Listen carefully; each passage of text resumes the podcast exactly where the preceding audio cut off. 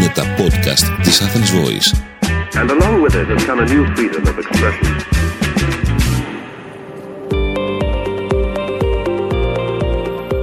Στη σειρά podcast συναντήσεις της Athens Voice με τον Μάκη Προβατά, ο φιλόσοφος Θεοφάνης Στάσης, καθηγητής σύγχρονης πρακτικής φιλοσοφίας στο Alpen Adria Universität της Αυστρίας και στο Universität St. Gallen της Ελβετίας, μιλάει για το chat GPT και την τεχνητή νοημοσύνη, όπως είναι πλέον μέσα στην καθημερινότητα όλων μας. Είμαστε εδώ στο podcast που κάνουμε με τον Θεοφάνη Τάση, σύγχρονο Έλληνα φιλόσοφο, καθηγητή ε, φιλοσοφίας, ε, σύγχρονης πρακτικής φιλοσοφίας στη, και στην Αυστρία και στο Πανεπιστήμιο Σεν Γκάλεν επισκέπτης καθηγητής της Ελβετίας και κουβεντιάζουμε με αφορμή εν τέλει το chat GPT γιατί προβάλλει τόσα, τόσα θέματα. Σκεφτόμουν το εξής. Έχουμε λοιπόν εδώ όλη αυτή την ώρα τον ηχολήπτη μας ο οποίος μας, ε, μας παρακολουθεί, ο οποίος γράφει το Δημήτρη, το Δημήτρη Ντάφη και σκέφτομαι το εξής. Πώς θα είναι ένα podcast σε κανένα χρόνο από τώρα, σε δύο χρόνια από τώρα, δηλαδή θα είναι ένας Θεοφάνης Τάση από τη μία, ένας Μάκη Προδοτάς από την άλλη και ένας Δημήτρης Ντάφη στα τρία-τέσσερα μέτρα, ο οποίος θα ηχογραφεί. Μπορεί να γίνει κάτι άλλο να πούμε να το κάνουμε με κάποιον άλλο τρόπο. Γιατί πια αρχίζει σιγά σιγά και η φαντασία να θέλει βοήθεια για να σκεφτεί πράγματα γύρω από την ε, ε, από τεχνητή νοημοσύνη. Το πρώτο που μπορώ να σκεφτώ είναι ότι πράγμα που θα μπορούσες να έχεις κάνει και σήμερα αλλά σε τρία-τέσσερα χρόνια θα γίνεται ευκολότερα και πολύ ικανοποιητικότερα. Ότι θα είχες προετοιμάσει αυτή τη συνέντευξη με το chat GPT, δηλαδή θα είχες πει έχω μια συνέντευξη με τον Θεοφάνη Τάση, προετοίμασέ μου ερωτήματα για αυτόν, πέντε ερωτήματα για αυτόν, για μια εκπομπή χρονικής διάρκειας μίας ώρας, με βάση το τελευταίο του βιβλίο, τη φιλοσοφία της ανθρώπινης αναβάθμισης και ειδικότερο θέμα το chat GPT και την τεχνητή νοημοσύνη και θα σου εμφάνιζε μια λίστα ερωτημάτων όπου θα συνδύαζε συγκεκριμένα στοιχεία του τελευταίου μου βιβλίου με ζητήματα που αφορούν το chat GPT και αναφορές σε υπόλοιπα έργα μου. Οπότε θα είχες ήδη τα ερωτήματα προετοιμασμένα. Αυτά τα ερωτήματα μπορούν να τα δεχόσουν όπως σου τα προσέφερε ή μπορεί και να τα άλλαζες λίγο κατά το δοκούν προσθέτοντας και διάφορα άλλα στοιχεία ούτως ώστε να τους δώσεις και αυτή την ανθρώπινη πινελιά. Και αυτό μας πάει και σε μια ενδιάμεση κατάσταση που ισχύει και σήμερα. Δηλαδή μπορεί να υπάρχουν και κάποιοι ε, υποδηματοποιοί ας πούμε που να σχεδιάζουν το υπόδημα, να μετρούν το πόδι σου αλλά στο τέλος να μην είναι όλη η διαδικασία χειρονακτική να χρησιμοποιούν και μια μηχανή. Τώρα μου έρχονται στο μυαλό τα 7 θανάσιμα αμαρτήματα. Αυτό σημείο να δω στο χαρτί. Η οκνηρία ας πούμε, κρεσετήμασέ μου, όπου ξαφνικά ε, έχεις ερωτήσεις που δεν θα τις έχεις σκεφτεί ο ίδιος, δεν έχεις την ικανότητα καμιά φορά να τις σκεφτείς ο ίδιος, που σημαίνει ότι μετά θα μπορούσε να έρθει ο φθόνος από κάποιον ο οποίος κάνει μια προσπάθεια ε, χειρονακτική, ε, θα μπορούσε να έρθει η οργή, ε, είπα τα τρία από τα 7 θανάσιμα αμαρτήματα, αλλά ναι. επειδή ξεκίνησα από την οκνηρία. Όσον αφορά την οκνηρία, η οκνηρία είναι υποτιμημένη ως προς την συνεισφορά της στην ε, επιστημονική και την τεχνική εξέλιξη, διότι αν μας άρεσε να περπατούμε και να κουβαλούμε δεν θα είχαμε εφεύρει τον τροχό.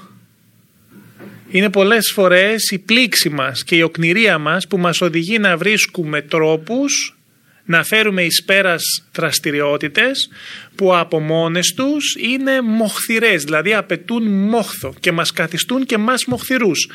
Δεν υπάρχει λόγος να χρησιμοποιώ ένα αλέτρι και μια τσάπα αν μπορώ να χρησιμοποιήσω μια μηχανή.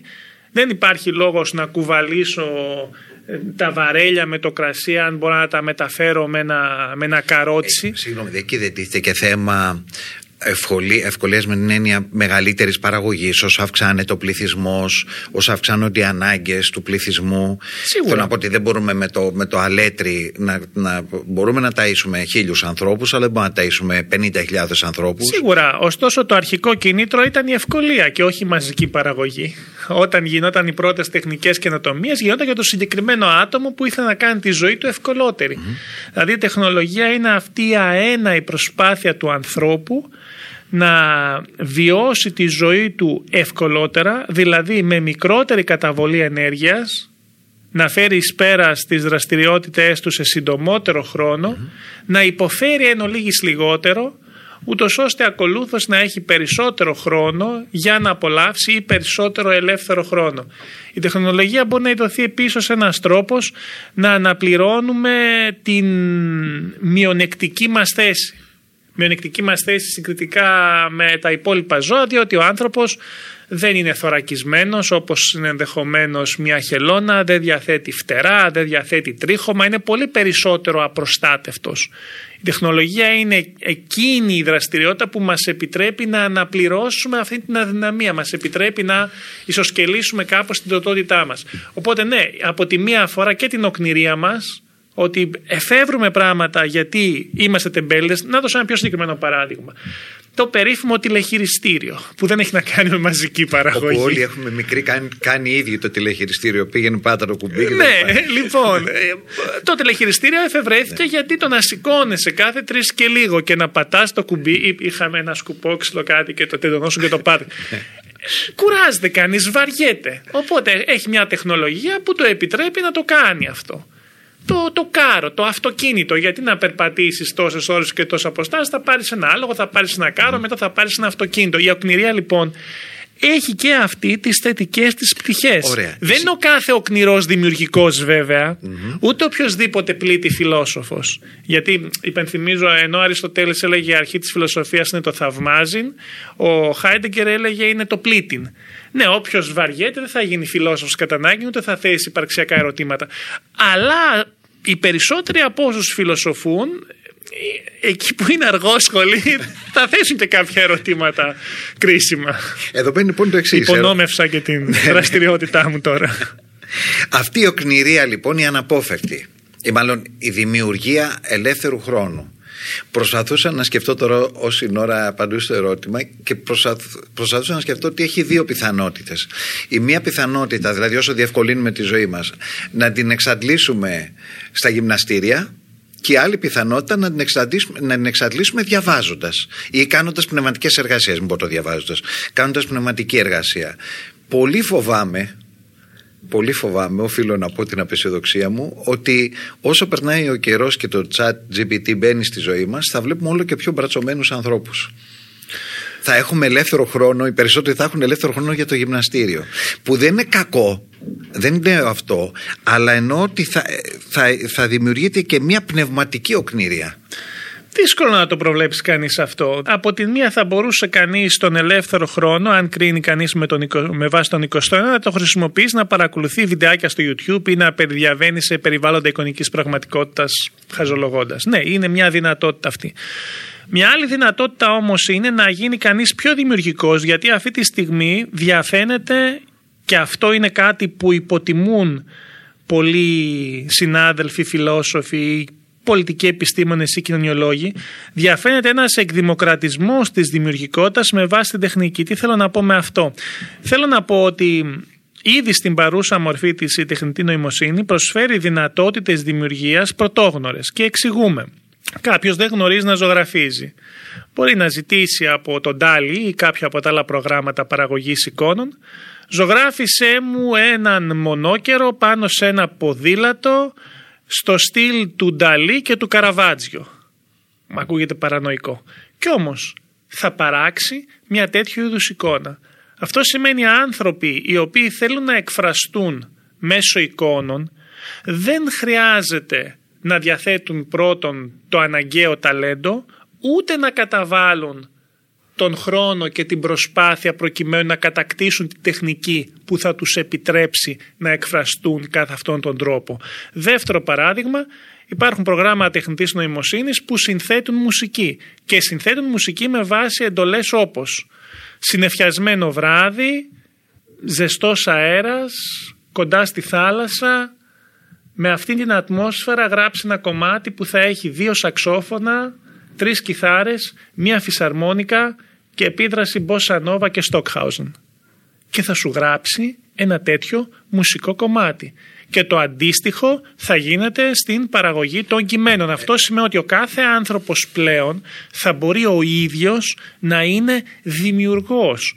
Και ως εκ τούτου πνευματικά περισσότερο αυτάρκης καθώς δεν θα είναι υποχρεωμένος να αναζητήσει πνευματικά αγαθά τα οποία έχουν δημιουργηθεί από άλλους, θα μπορεί ο ίδιος να δημιουργεί τα πνευματικά αγαθά που χρειάζεται. Στο σπίτι μου έχω τον Ματθαίο και τον Άγγελο του Καραβάτζο και σκεφτόμουν αν θα το ζητούσα ποτέ Τώρα όση ώρα, όση ώρα μιλάμε δηλαδή. Αν θα το ζητούσα να φτιάξει ένα αντίστοιχο, να το.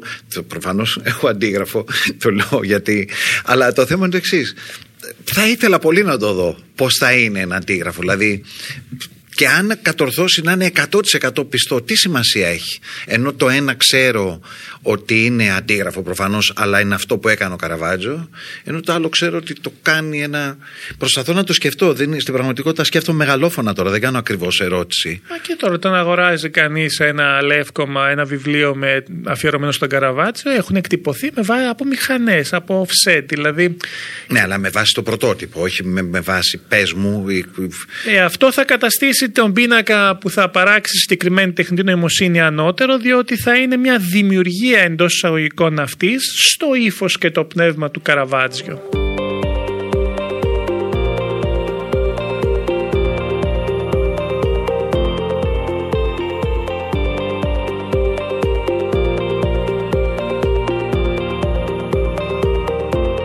Εδώ, άρα μου μπαίνει, μπαίνει το εξής ερώτημα.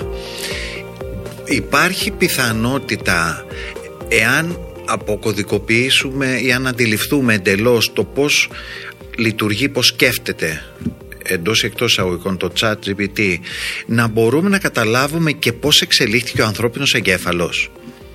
Όχι, δεν το πιστεύω αυτό. Υπάρχει ένα ρεύμα στους θεωρητικούς της ισχυρής τεχνητής νοημοσύνης που πιστεύουν ότι ο εγκέφαλός μας δεν είναι τίποτα άλλο παρά ένα είδος υπολογιστή που βασίζεται στον άνθρακα και η συνείδηση ένα είδους λογισμικό που τρέχει σε αυτόν τον συγκεκριμένο υπολογιστή.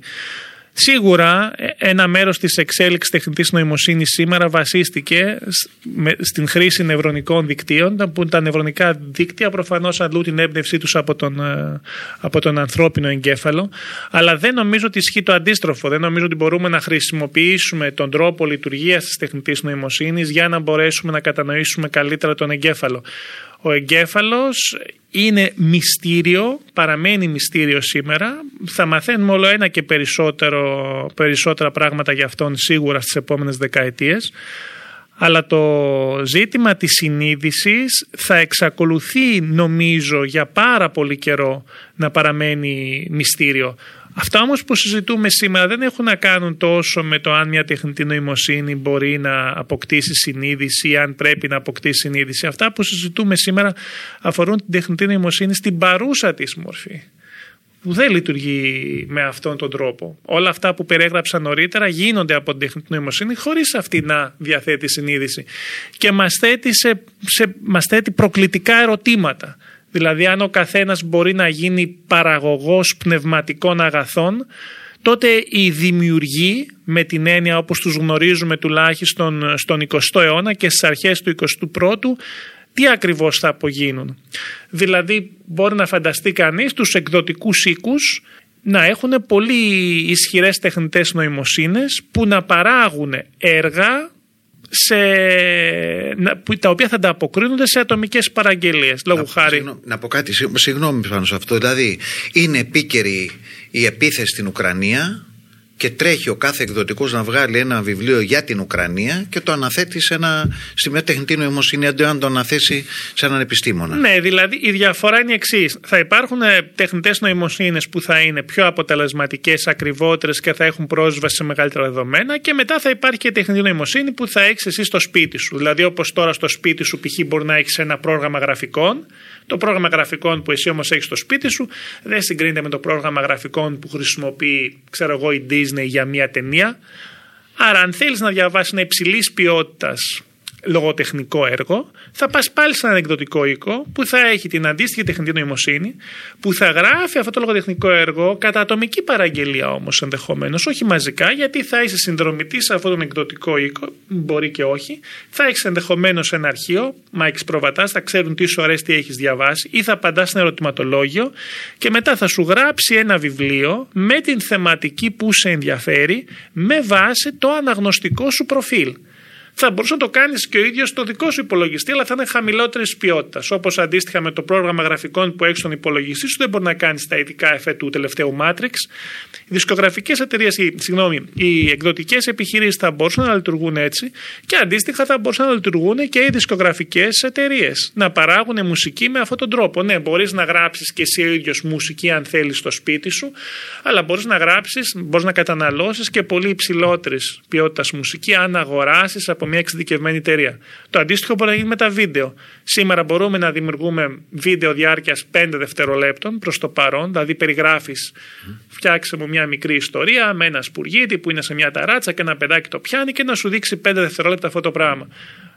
Θα μπορούμε να δημιουργούμε πάλι μικρές ταινίες εμείς οι ίδιοι, αλλά θα εξακολουθούν να υπάρχουν αν όχι κινηματογραφικά στούντιο, θα είναι χώροι δημιουργίας, επιχειρήσεις δημιουργίας εικονικών πραγματικότητων που θα εξατομικευμένα θα μπορούν να προσφέρουν σε εσένα κάτι τέτοιο.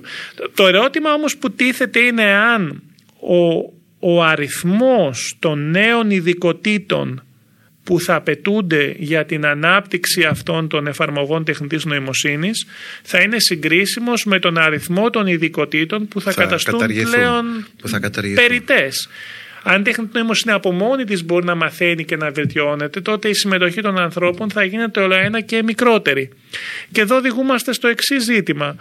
Οι παραδοσιακές κρίσεις υπερπαραγωγής του καπιταλιστικού τρόπου παραγωγής αφορούσαν υλικά άγαθα. Στην εικονιστική κοινωνία όμως θα έχουμε κρίσεις υπερπαραγωγής που αφορούν το περιεχόμενο. Δηλαδή θα παράγεται περιεχόμενο το οποίο δεν θα μπορεί να καταναλωθεί διότι εφόσον δεν εργάζονται οι άνθρωποι στην παραγωγή δεν θα έχουν και τα χρήματα. Δηλαδή το πρόβλημα είναι κάθε φορά, εάν δεν έχεις αρκετούς εργαζομένους, αρκετούς γραφίστες, μυθιστοριογράφους, συνθέτες και ούτω καθεξής και αντίστοιχα στην υπόλοιπη παραδοσιακή βιομηχανία εργαζόμενου στην αυτοκινητοβιομηχανία ας πούμε, τότε αυτοί οι άνθρωποι δεν θα έχουν χρήματα για να αγοράσουν τα προϊόντα της παραδοσιακής βιομηχανίας της υπηρεσίας και τα πνευματικά. Δηλαδή ποιος θα τα αγοράσει; Άμα παράγονται χωρίς ανθρώπους, αλλά εξακολουθούν να απαιτούν ανθρώπους για να καταναλωθούν, Πώς θα λυθεί αυτό; Και μπαίνει και ένα άλλο θέμα. Το, εδώ θα μπει ακόμη πιο επιτακτικό. Όσο και, αν ακούγεται σουρεαλιστικό το να μιλάμε για το chat GPT και να καταλήγουμε και στο ασφαλιστικό. Ασφαλιστικά, δηλαδή θέλω να πω ότι πώς θα βγαίνει κάποιος στη σύνταξη το τέλος ζωής του; Θα πρέπει εδώ πιο επιτακτικά να πληρώνουν ασφαλιστικές εισφορές ε, για τους αλγόριθμους και για, τους, ε, και για, τα, και για τα ρομπότ οι εταιρείες. Υπάρχει ζήτημα πώς θα πληρώνουμε πνευματικά δικαιώματα. Υπάρχει ζήτημα του πώς θα πληρώνονται οι διαφημίσεις εάν κανείς δεν πάει στον ιστότοπο που οι διαφημιστικές εταιρείες τώρα πληρώνουν να εμφανίζει το Google με συγκεκριμένη ναι, ναι, ναι, ναι, Όλα αυτά τα ζητήματα υπάρχουν.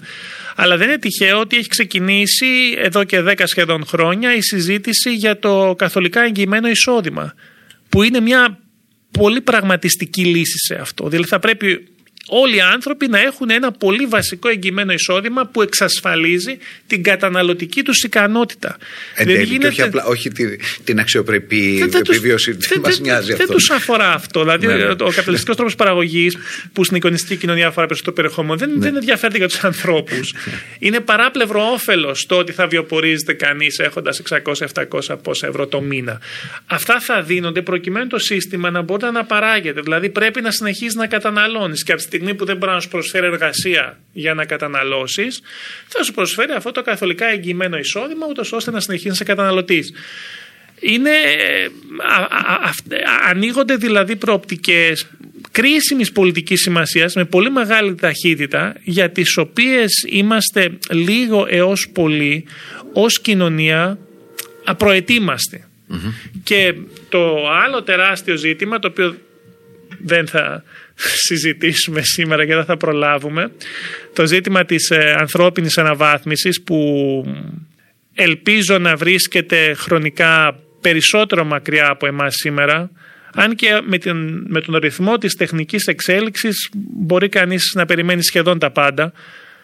Η ανθρώπινη αναβάθμιση, δηλαδή παρεμβάσεις στον άνθρωπο, στο ανθρώπινο σώμα που δεν αφορούν την αποκατάσταση της, ε, της, της υγειας που δεν αφορούν δηλαδή την, ε, την ρύθμιση μιας δυσλειτουργίας αλλά επεμβάσει στο ανθρώπινο σώμα που αφορούν την ενδυνάμωσή του πέραν των ορίων των αναγκαίων για την φυσιολογική του λειτουργία αρχίζουν και γίνονται περισσότερο δημοφιλείς όχι επειδή είναι ορισμένες από αυτές εφικτές αλλά επειδή μοιάζουν να είναι αναγκαίες στο περιβάλλον που διαμορφώνεται και εξηγούμε. Όταν μιλάμε για αναβάθμιση, μιλάμε για σωματική αναβάθμιση, για διανοητική αναβάθμιση, συναισθηματική αναβάθμιση, ακόμη και ηθική αναβάθμιση. Α πάρουμε τη διανοητική αναβάθμιση. Διανοητική αναβάθμιση είναι να αυξηθεί η μνήμη σου, η ικανότητα αυτοσυγκέντρωσή σου, η ικανότητα ταχύτερης ανάλυσης δεδομένων που σου παρουσιάζονται. Εάν διαμορφώνεται τώρα αυτή η συνθήκη με την τεχνητή νοημοσύνη, το περιβάλλον δηλαδή γίνεται το ένα και περισσότερο ανταγωνιστικό, οι αλλαγές είναι ταχύτερες και είναι πολυπλοκότερες, τότε προκειμένου να έχω ένα συγκριτικό πλεονέκτημα έναν τον άλλον, προκειμένου να μπορώ να βιοποριστώ, δηλαδή να μπορώ να, να βρω μια εργασία, προκειμένου να ανταποκρίνομαι καλύτερα στην επικοινωνία με την τεχνητή νοημοσύνη, θα ήταν επωφελές, ισχυρίζονται οι υπερανθρωπιστές, ένα συγκεκριμένο ρεύμα που προασπίζει την ανθρώπινη αναβάθμιση, να αναβαθμιστώ διανοητικά. Διότι αν δεν το κάνω, θα βρεθώ σε μειονεκτική θέση στην αγορά της εργασίας, πρώτον, έναντι άλλων εργαζομένων. Δεύτερον, δεν θα μπορώ να, να επικοινωνώ αρκετά αποτελεσματικά με την τεχνητή νοημοσύνη. Και τρίτον, δεν θα μπορώ να βιώσω και την ζωή μου σε τέτοιο βαθμό όπως θα μπορούσα να την βιώσω αναβαθμιζόμενος. Ανοίγει λοιπόν και το ζήτημα της ανθρώπινης αναβάθμισης ως απάντηση στην εξέλιξη της τεχνητής νοημοσύνης. Ωραία. Εδώ μπαίνει το εξής. Μια που τέθηκαν τα θέματα, η συναισθηματική αναβάθμιση τι, τι σημαίνει, πώς θα μπορούσε να γίνει και πού, πού θα βοηθήσει αυτό το, τον Brave New World κατά Η συναισθηματική αναβάθμιση αφορά τον αποτελεσματικότερο έλεγχο των συναισθημάτων μας. Ήδη σήμερα χρησιμοποιεί κανείς διάφορα σκεφάσματα τα οποία αρχικώς είχαν δημιουργηθεί για την αντιμετώπιση διαφόρων ψυχικών νόσων προκειμένου να αισθανθεί καλύτερα. Ας πούμε άνθρωποι χωρίς κάποιο πρόβλημα μπορούν να χρησιμοποιήσουν ένα Xanax για να κάνουν μια επαγγελματική παρουσίαση για να σταθούν καλύτερα σε, σε μια συζήτηση, μπορούν να πάρουν ένα πρόζαξ ή όποια από όλα αυτά τα σκευάσματα κυκλοφορούν. Άνθρωποι μπορούν να χρησιμοποιήσουν επίσης σκευάσματα που αφορούσαν ε, σεξουαλικές δυσλειτουργίες για να βελτιώσουν την επίδοσή τους. Δηλαδή, μπορεί να χρησιμοποιήσει κανείς φαρμακευτικά σκευάσματα όχι για να θεραπευθεί, αλλά για να βιώσει καλύτερα με λιγότερο άγχος, με περισσότερη αισιοδοξία μια συνθήκη. Τα ναρκωτικά άλλωστε τι είναι, δεν είναι μια μορφή συναισθηματικής αναβάθμισης. Παραδοσιακά δηλαδή έπαιρνε κανείς κοκαίνη για να αισθανθεί πιο δυνατός, περισσότερη αυτοπεποίθηση, περισσότερη αισιοδοξία. Αντίστοιχα, σήμερα χρησιμοποιούνται, αρχίζουν να χρησιμοποιούνται ε, παρεστησιογόνα για την βελτίωση της δημιουργικότητας με μικροδόσεις το οποίο στον 20ο αιώνα αφορούσε η κατανάλωση παρεστησιογόνων χαρακτηριστικό της χύπικης κουλτούρας και διαφόρων περιθωριακών ομάδων ή, ή καλλιτεχνών ή διανοουμένων. Τώρα αυτά καταναλώνονται από ένα ευρύτερο φάσμα ανθρώπων που εργάζονται και στις ε, εταιρείες πληροφορικής αλλά και σε διαφημιστικές εταιρείες. Δηλαδή χρησιμοποιούνται αυτά τα σκευάσματα για ένα είδος συναισθηματικής αναβάθμισης, είτε ως μείωση του άγχους, είτε ως αύξηση δημιουργικότητας, είτε ως ενδυνάμωση της αισιοδοξίας και της αυτοπεποίθησης. Σε ένα δεύτερο στάδιο αυτό θα μπορούσε να γίνει και με την ε, χρήση ε, φυτευμάτων ενδεχομένως ή γενετικών παρεμβάσεων.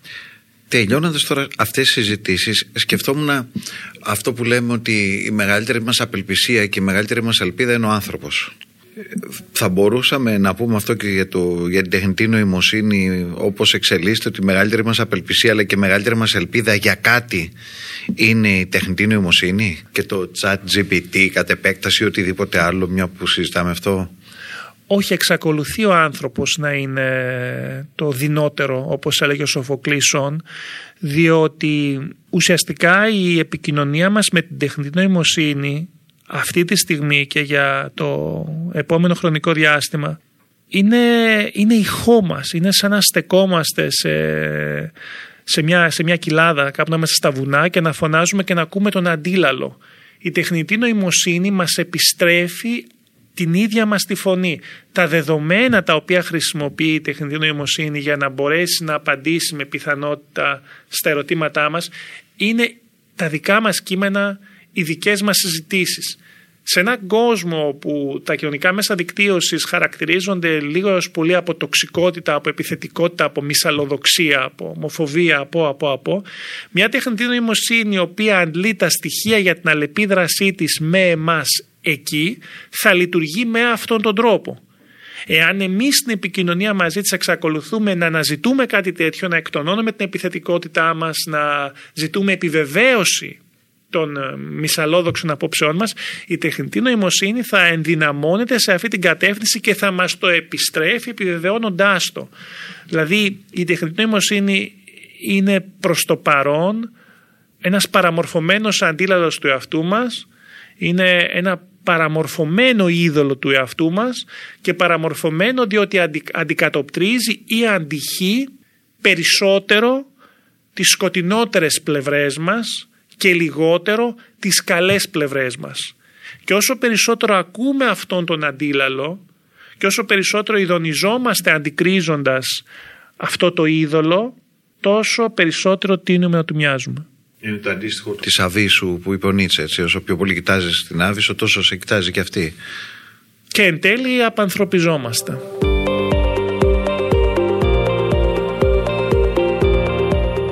Κύριε Τάση, Θεοφάνου, μου ευχαριστώ πάρα πολύ. Θεοφάνη Στάση, ξαναλέω, Έλληνας φιλόσοφος, διδάσκει σύγχρονη πρακτική φιλοσοφία στο Αλπενάτρια στην, ε, στην Αυστρία, στην, ε, στο Σεν Γκάλεν, επισκέπτης καθηγητής στην Ελβετία. Τα βιβλία του όλα και το τελευταίο βέβαια η φιλοσοφία της ανθρώπινης αναβάθμισης κυκλοφορούν από τις εκδόσεις Αρμός. Νομίζω ότι αυτό που είπα στην αρχή ότι κάθε φορά που προσωπικά έχω απορίες ή οτιδήποτε σε σχέση με την τεχνητή νοημοσύνη ή φιλοσοφικά ζητήματα διαφόρων τύπων και προελεύσεων προστρέχω στον Θεοφάνη Τάση νομίζω ότι κάποιοι περισσότεροι από εσάς θα καταλάβατε γιατί το κάνω. Ευχαριστώ πάρα πολύ. Εγώ σε ευχαριστώ, πολύ. Ευχαριστώ πολύ. Ήμασταν εδώ στα podcast Athens Voice. Ευχαριστούμε και τον Δημήτρη Ντάφη για την ηχοληψία. Να είστε καλά. Ήταν ένα podcast από την Athens Voice. Μπορείτε να ακούσετε τα podcast της Athens Voice στο athensvoice.gr και στο Spotify, στο Apple Podcast και το Google Play Music.